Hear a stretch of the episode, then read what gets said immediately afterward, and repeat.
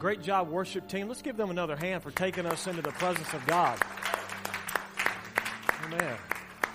Did a great job leading us into the presence of the Lord, and uh, I believe the atmosphere is right for the Word of God to touch our hearts and to change us. Do you believe that God's Word is so powerful that it, just in a moment's time, the spoken Word of God can transform your life? Do you believe that? Is there anyone here today that, that came to a church service at any point in your life and maybe you walked in the door with your heart full of doubt, but something happened in that service and there was, there was a transformation that began in that moment? Anyone willing to raise your hand and say, That was me?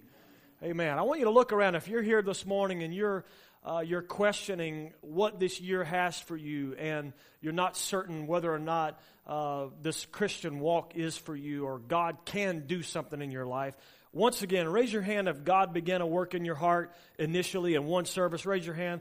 Look around you. This room is full of witnesses today that God can take a moment in time and redirect your path and set you on a path uh, of, of fulfillment and peace and joy in His Spirit. So I've got some good news for you today. You're in the right place at the right time. Amen? And uh, I trust that uh, God's Word is going to reach in your heart if you'll open your heart to Him. So let's look at John chapter 5.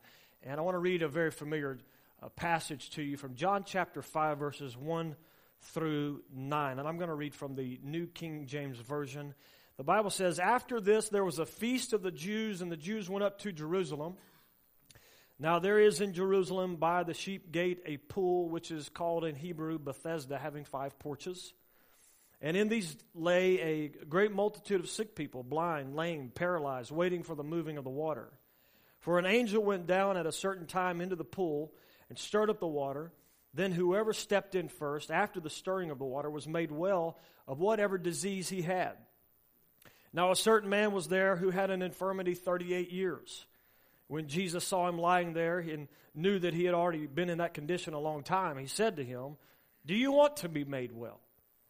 The sick man answered him, He said, Sir, I have no man to put me in the pool when the water is stirred, but while I'm coming, someone else steps in before me.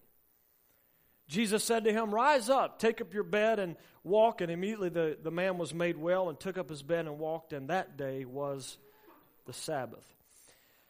I want to speak to you this morning on this subject because, you know, life can be cruel, life can be harsh, and there are, there are, are moments that will bring us to uh, the, the edge of decisions and the, the, the threshold of, uh, of making a decision that can direct our lives and, and point us in certain directions.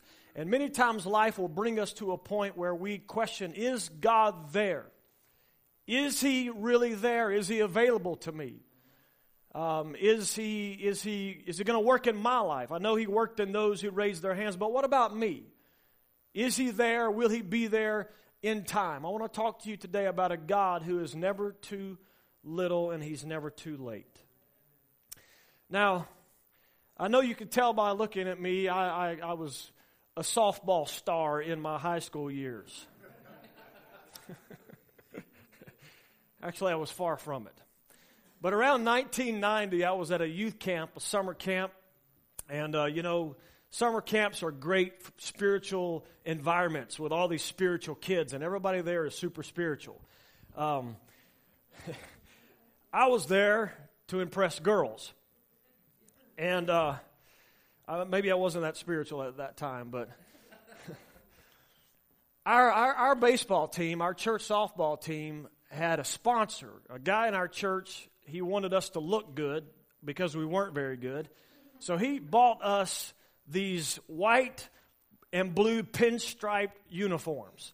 We were the only church softball team to be decked out in custom made blue and white pinstriped uniforms. We had, we had um, you know, the, the, the hats, we had our names were the Terminators. we were bad to the bone. And, uh, you know, youth camp, you know, you want to impress everybody. You want to knock the ball over the fence. When, you, when it's your turn to bat and you've got uh, bleachers full of single young ladies watching you, you want to knock the ball over the fence because that's obviously what girls are looking for when they're looking for a boyfriend is somebody that hits the ball far. And I remember this particular summer in 1990, I stepped up to the batter's box, and there was a particular girl I was trying to impress. She had come to me and talked to me. She was a friend of mine. She'd come to me and and um, was not a counselor at that time, but she came to me and said, "Hey, you know, my boyfriend. I saw him talking to another girl. I'm upset." She was crying, and I thought, you know what? I'm going to win this girl over with a home run. so I go to the batter's box, and I've got my sights set on the back fence. And they pitched the ball, and I'm sure it was a slider or a curve or a 90 mile an hour fast pitch or something in softball. And I heard that dreaded word strike! Three times. strike! And then the walk of shame after the umpire said, You're out. Who strikes out at softball? I'm glad I've got some witnesses in the house today. I walked that, that walk back to the dugout. I was so ashamed of my Terminator uniform. I don't know if it's the reason why, but that girl went on to marry somebody else. Probably because I struck out that day. But it's almost like, you know, telling you that story and reliving that story with you this morning. I can almost feel, you know, the 110 degree temperature in southwest Louisiana. I can feel the, the polyester of my blue and white uniform. You know, I could feel the sweat running down the back of my neck, but I can also feel the tension of squeezing that bat and swinging, expecting contact. I didn't go up there with the intention of striking out. But I went up there expecting every time I swung that that ball was going to sail over the back fence. I wonder what would happen if we approached our walk with Jesus with the same tenacity and faith. That every time we approached Him in prayer, Every time we showed up to the house of God, there was an expectancy in our, in our spirit that as we worship, as we pray, as we talk to Him, as we seek Him, that there was going to be contact in the spirit and something would happen. What would happen if we swung for the fences today? What would happen in your life today if you leaned into God? Now, now you, you know you can read people's body posture, and, and uh, thankfully nobody's asleep here yet today. But you can read people's body posture, and you know a skeptic when you see one because they're kind of like, you know, they got their arms crossed, they're leaning back. When you're trying to tell somebody how big the fish was that you caught, you know, they're like, yeah, right, you know. They've got that body posture. But, but there's something about somebody, when you've got their attention and they're leaning in, you know, tell me some more about that. What would happen today if we leaned into God? If we leaned into faith, if we changed our posture in our spirit uh, uh, of saying to ourselves, you know, I'm not sure if God can, but if we changed our posture and said to ourselves, today just might be my day, I'm going to lean into God, I'm going to lean into faith, and I'm going to expect something miraculous to happen in my life. You see, faith is not a lottery. It's, it's not where we just pray and cast our chips on the table and hope for the best. John 15 and 7 says, If you abide in me and my words abide in you, you will ask what you will, what you desire, what you long for, and it shall be done to you. What, what, what, I, what I interpret from this is if you lean into God, if you lean into me, you ask what you will, and it will be done. Now, when we go to the doctor and the doctor asks us, What's, what, what's your symptoms? What's the matter? Man, I don't, I, we, we tell the doctor all kinds of embarrassing stuff. Right? Why? Because he's got that degree on the wall, he's got that license on the wall, and we have confidence that I'm about to, I'm about to tell this guy things I would probably not tell anybody else because I have faith and I trust in his degree. I trust in his education. I trust in his learning that whatever I tell him, he will have a solution for me. Why is it then that when we come to this great God, This God who has proven himself over and over and over again to be faithful. This God who has stepped in and changed our lives and transformed us and worked miracles in our hearts and our lives. Why is it that when we approach Him, we often approach Him with, I'm not sure that God is able? I'm not really sure that He can do what He says He will do. I, I think it's time for us as Christians to get back to the point of, we take, of taking God at His word. You see, when you look at that, that shingle on the wall, when you look at that degree, that license on the wall, that doctor, you're taking that doctor's uh, degree at his word, that he knows what he's talking about. But what would happen in our lives if we got back to the point of taking God at his word?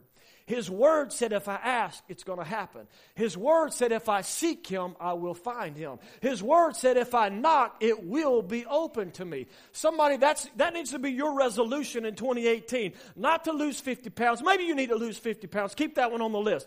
But, but maybe, maybe your resolution this year Maybe losing 50 pounds needs to bump down a few spaces. But, but, but at the top of your priority, maybe your resolution needs to be I'm going to take God at His word this year. Amen? I'm going to trust God. I'm going to, I'm going to stand on the promises of God. The Bible, we got to get back in the Word of God because the Bible is the prescription for every issue that we face. God's word will guide us through all of our troubles. It will guide us through, through, through the path of healing from trauma. It will guide us through the, the path of healing uh, from divorce, from death, through depression. We've got to stick with God's words because when your emotions are a wreck and your life is confused, you don't know which way is up, you've got to have something that's concrete, that's solid, that, that's foundational, and that is the Word of God. So in John chapter 5, we read about the man who was an invalid for 38 years. That's a long time. The average life expectancy in that time was around 28 to 30 years. So this guy had already lived, he was living on borrowed time. He was already overdue his death. And, and here he is laying at this place where miracles happen. And I don't believe it was, was any accident that he was here. I believe that that God had a purpose and God had a plan for him to be there on that particular day because God does everything in decency and in order. I don't believe it's an accident that you're here today, that you're in a place where miracles can happen. You're in a place where a miracle can begin in your spirit, where you can surrender your heart to God and God can begin to bring new life to you. You're here for a purpose. Romans 8 and 28 says that we know that all things work together for good. Not, not all things are good, but all things work together for good. To those who love God, to those who are called according to his purpose, for whom he foreknew, he also predestined to be conformed to the image of his Son, that he might be the firstborn among many brethren. What does this mean? What this means is that man, probably, eh, possibly sickness came on his life at some point, and he, he could have died from that sickness, but but God looked at him and said, No, I've got a plan for you. I've got a miracle down the road for you, so you're not going to die yet. Maybe people tried to convince him, hey, you need to just leave the pool. You need to just give up on this hope for a miracle. But Jesus said, no, not yet. I've got a plan for you. Maybe there's been people in your life that said, you can't get this right. You're never going to break that addiction. You're never going to have a great marriage. You're never going to overcome the issues, the struggles in your life. You may as well give up. But God has sent a word to somebody today, not yet. Because I've got a destination for you. I've got a plan for you. And if you'll just stay in the right place, my purpose is going to connect with you and miraculous things will happen. Somebody say, not yet.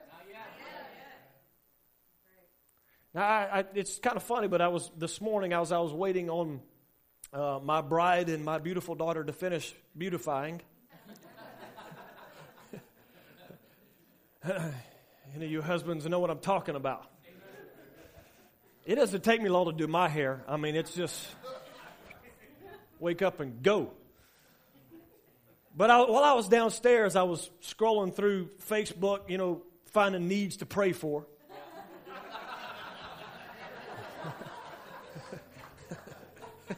that's no, I know that's what we Christians do. We're not snooping on people, we're finding prayer requests.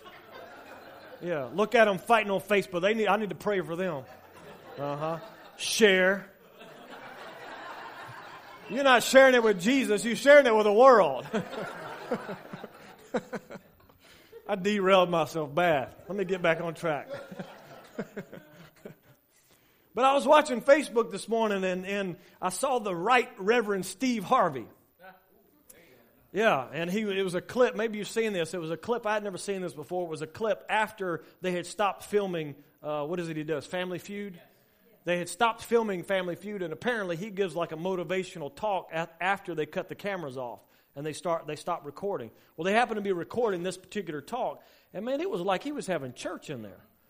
He was talking about people that, that you need to jump. Anybody seen that that talk? He was talking about you got to jump. You can't. You see people soaring in life, and you wonder how how did they get there? How did they get to that place in life where they're successful? How did they get to that that place where they're happy, they're full of peace and joy? He said, "Well, we're standing on the cliff, wondering how did they get there. We just we have to jump. We got to jump. Sometimes that's what it takes is to jump. Sometimes we got to understand that, that, that God has a place for us. God has something for us uh, ahead of us.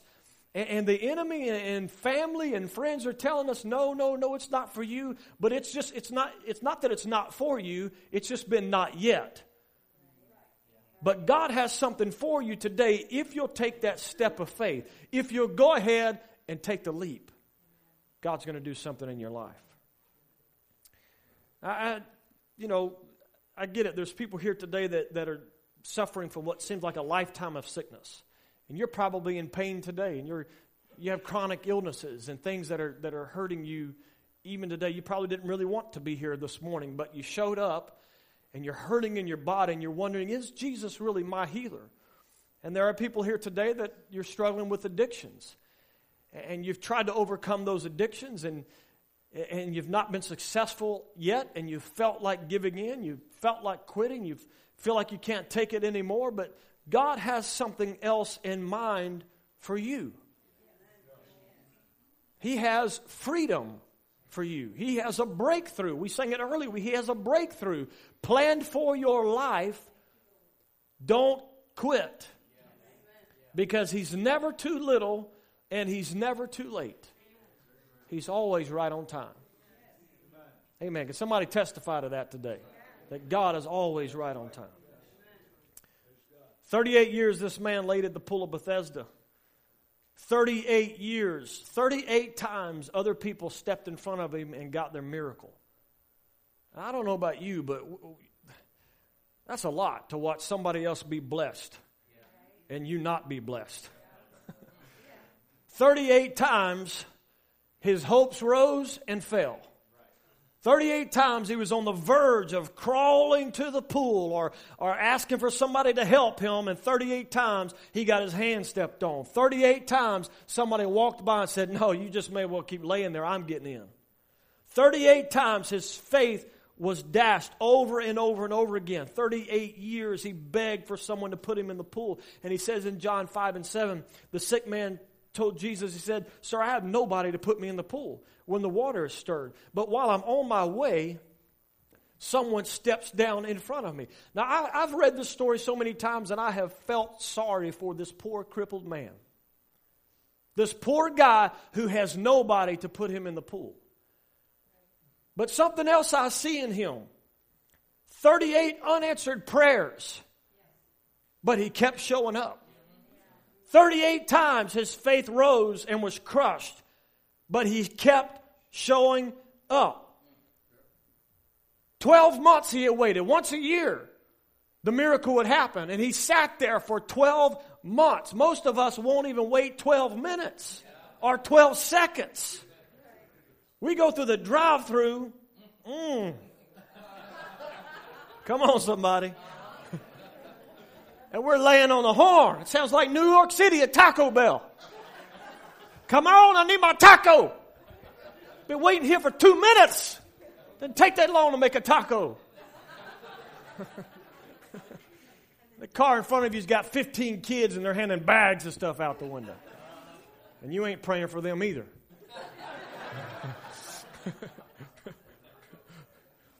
But that's the way we are. We want it right now. And this guy, he said, I don't care how long it takes, I'm going to wait because my time is coming. My time is coming.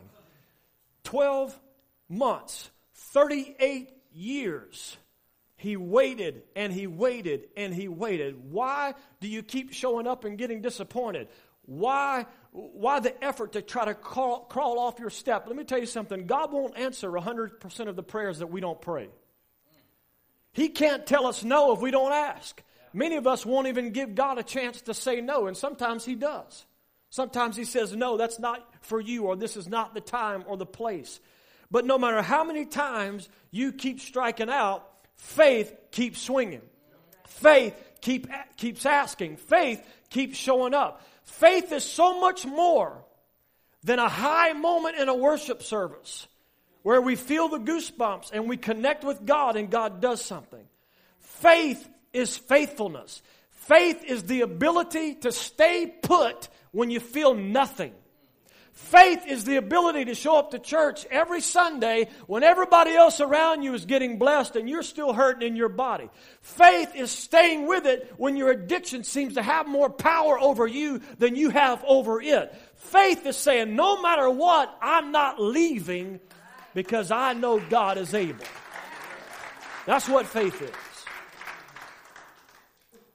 Turn to your neighbor and tell them, stay.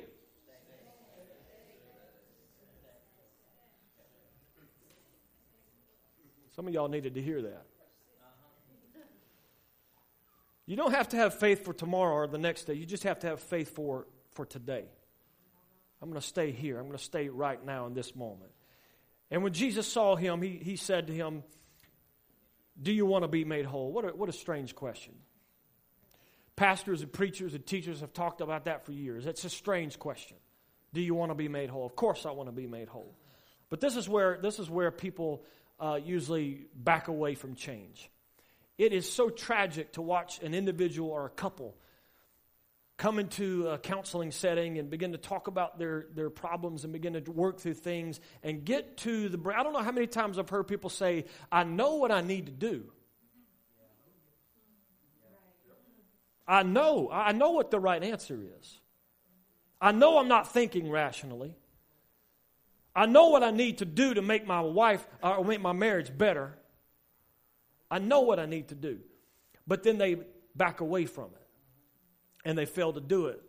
And it can be exhausting. Change can be exhausting. It takes a lot of work. You see, habits are formed when we repeat behavior over and over again.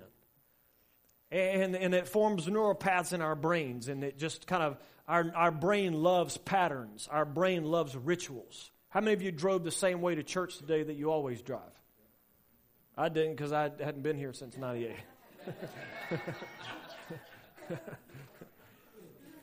but you probably parted your hair on the same side you always parted on if you've got any. You probably tied your shoes the same way you always tie them. Our brains love patterns because our brains are like a supercomputer. It's always looking for the easiest route, the most familiar territory.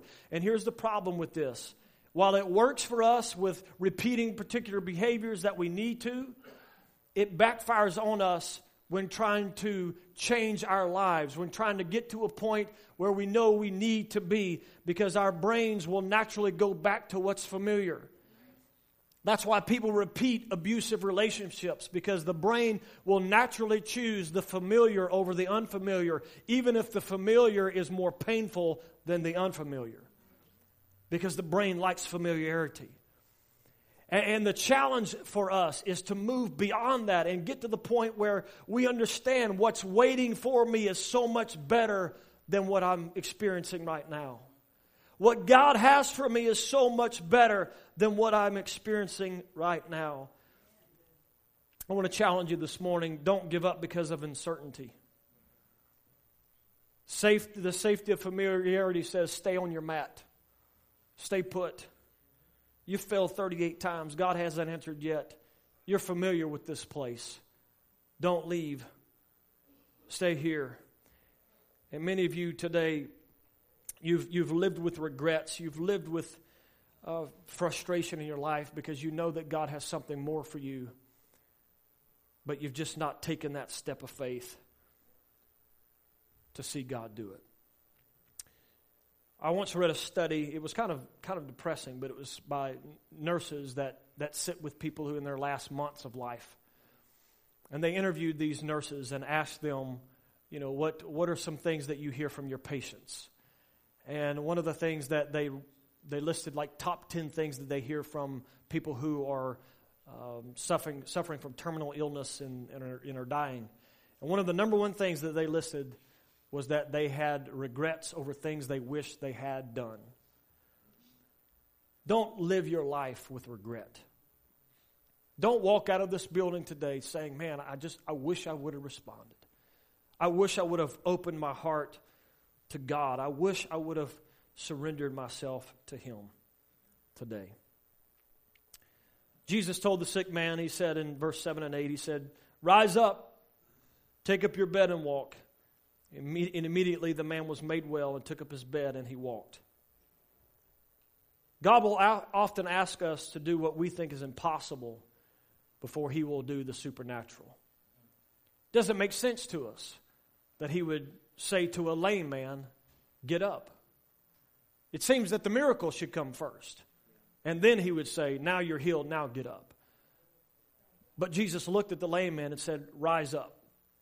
He will often ask us to do what we feel is impossible. And maybe today it feels impossible to you to surrender to, to God. Maybe it feels impossible to you to say yes to Him. Maybe it feels impossible to you to lift your hands and surrender, bow your head in prayer and say, God, I can't do this on my own anymore. Maybe that feels impossible to you.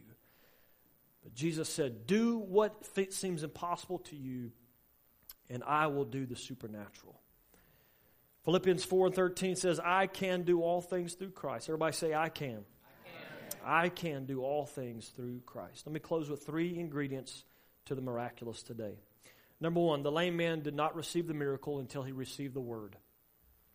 You got to get the word in your spirit. Today, maybe you've uh, maybe you shut me out in the first five minutes. Maybe you didn't like my baseball story. Maybe you felt so much pity for me, you're just like, this guy, he strikes out in softball. I don't hear nothing he's got to say.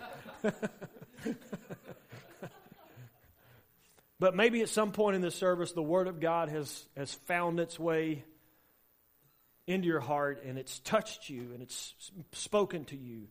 That's the first thing that's got to happen. You've got to get the Word in your spirit, you've got to take God at His Word.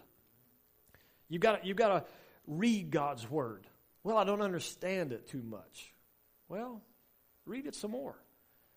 Read it some more. Maybe you were, you know, if you're a mechanic, the first time you, went to mechanic school, or you probably didn't know everything that was going on. You read a manual, you read some books, you had somebody instruct you. It's the same way we learn God's Word. We just keep reading it. We keep reading it. Speak God's Word. Speak God's Word over your life. Speak God's Word over your family. Meditate on it. Pray over it. Write it.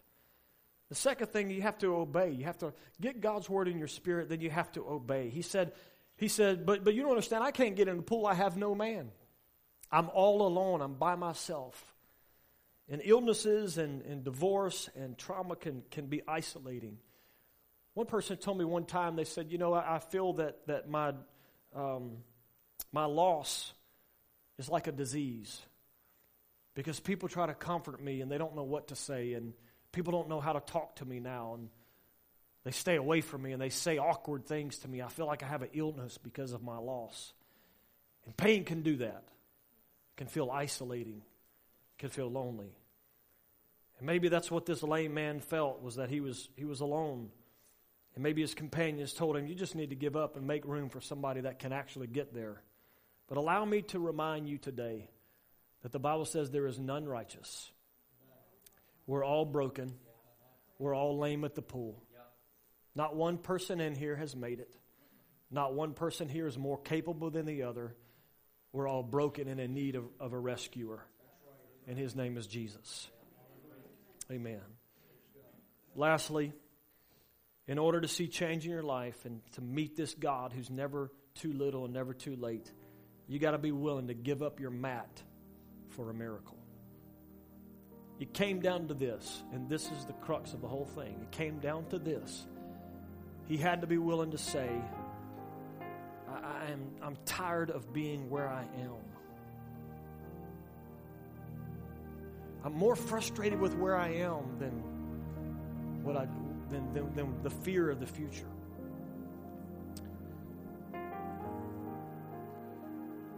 You got to get to that point where you say, you know what? I want I want my marriage to be better. So I'm willing to do whatever it takes for it to be better. I love it when people say that.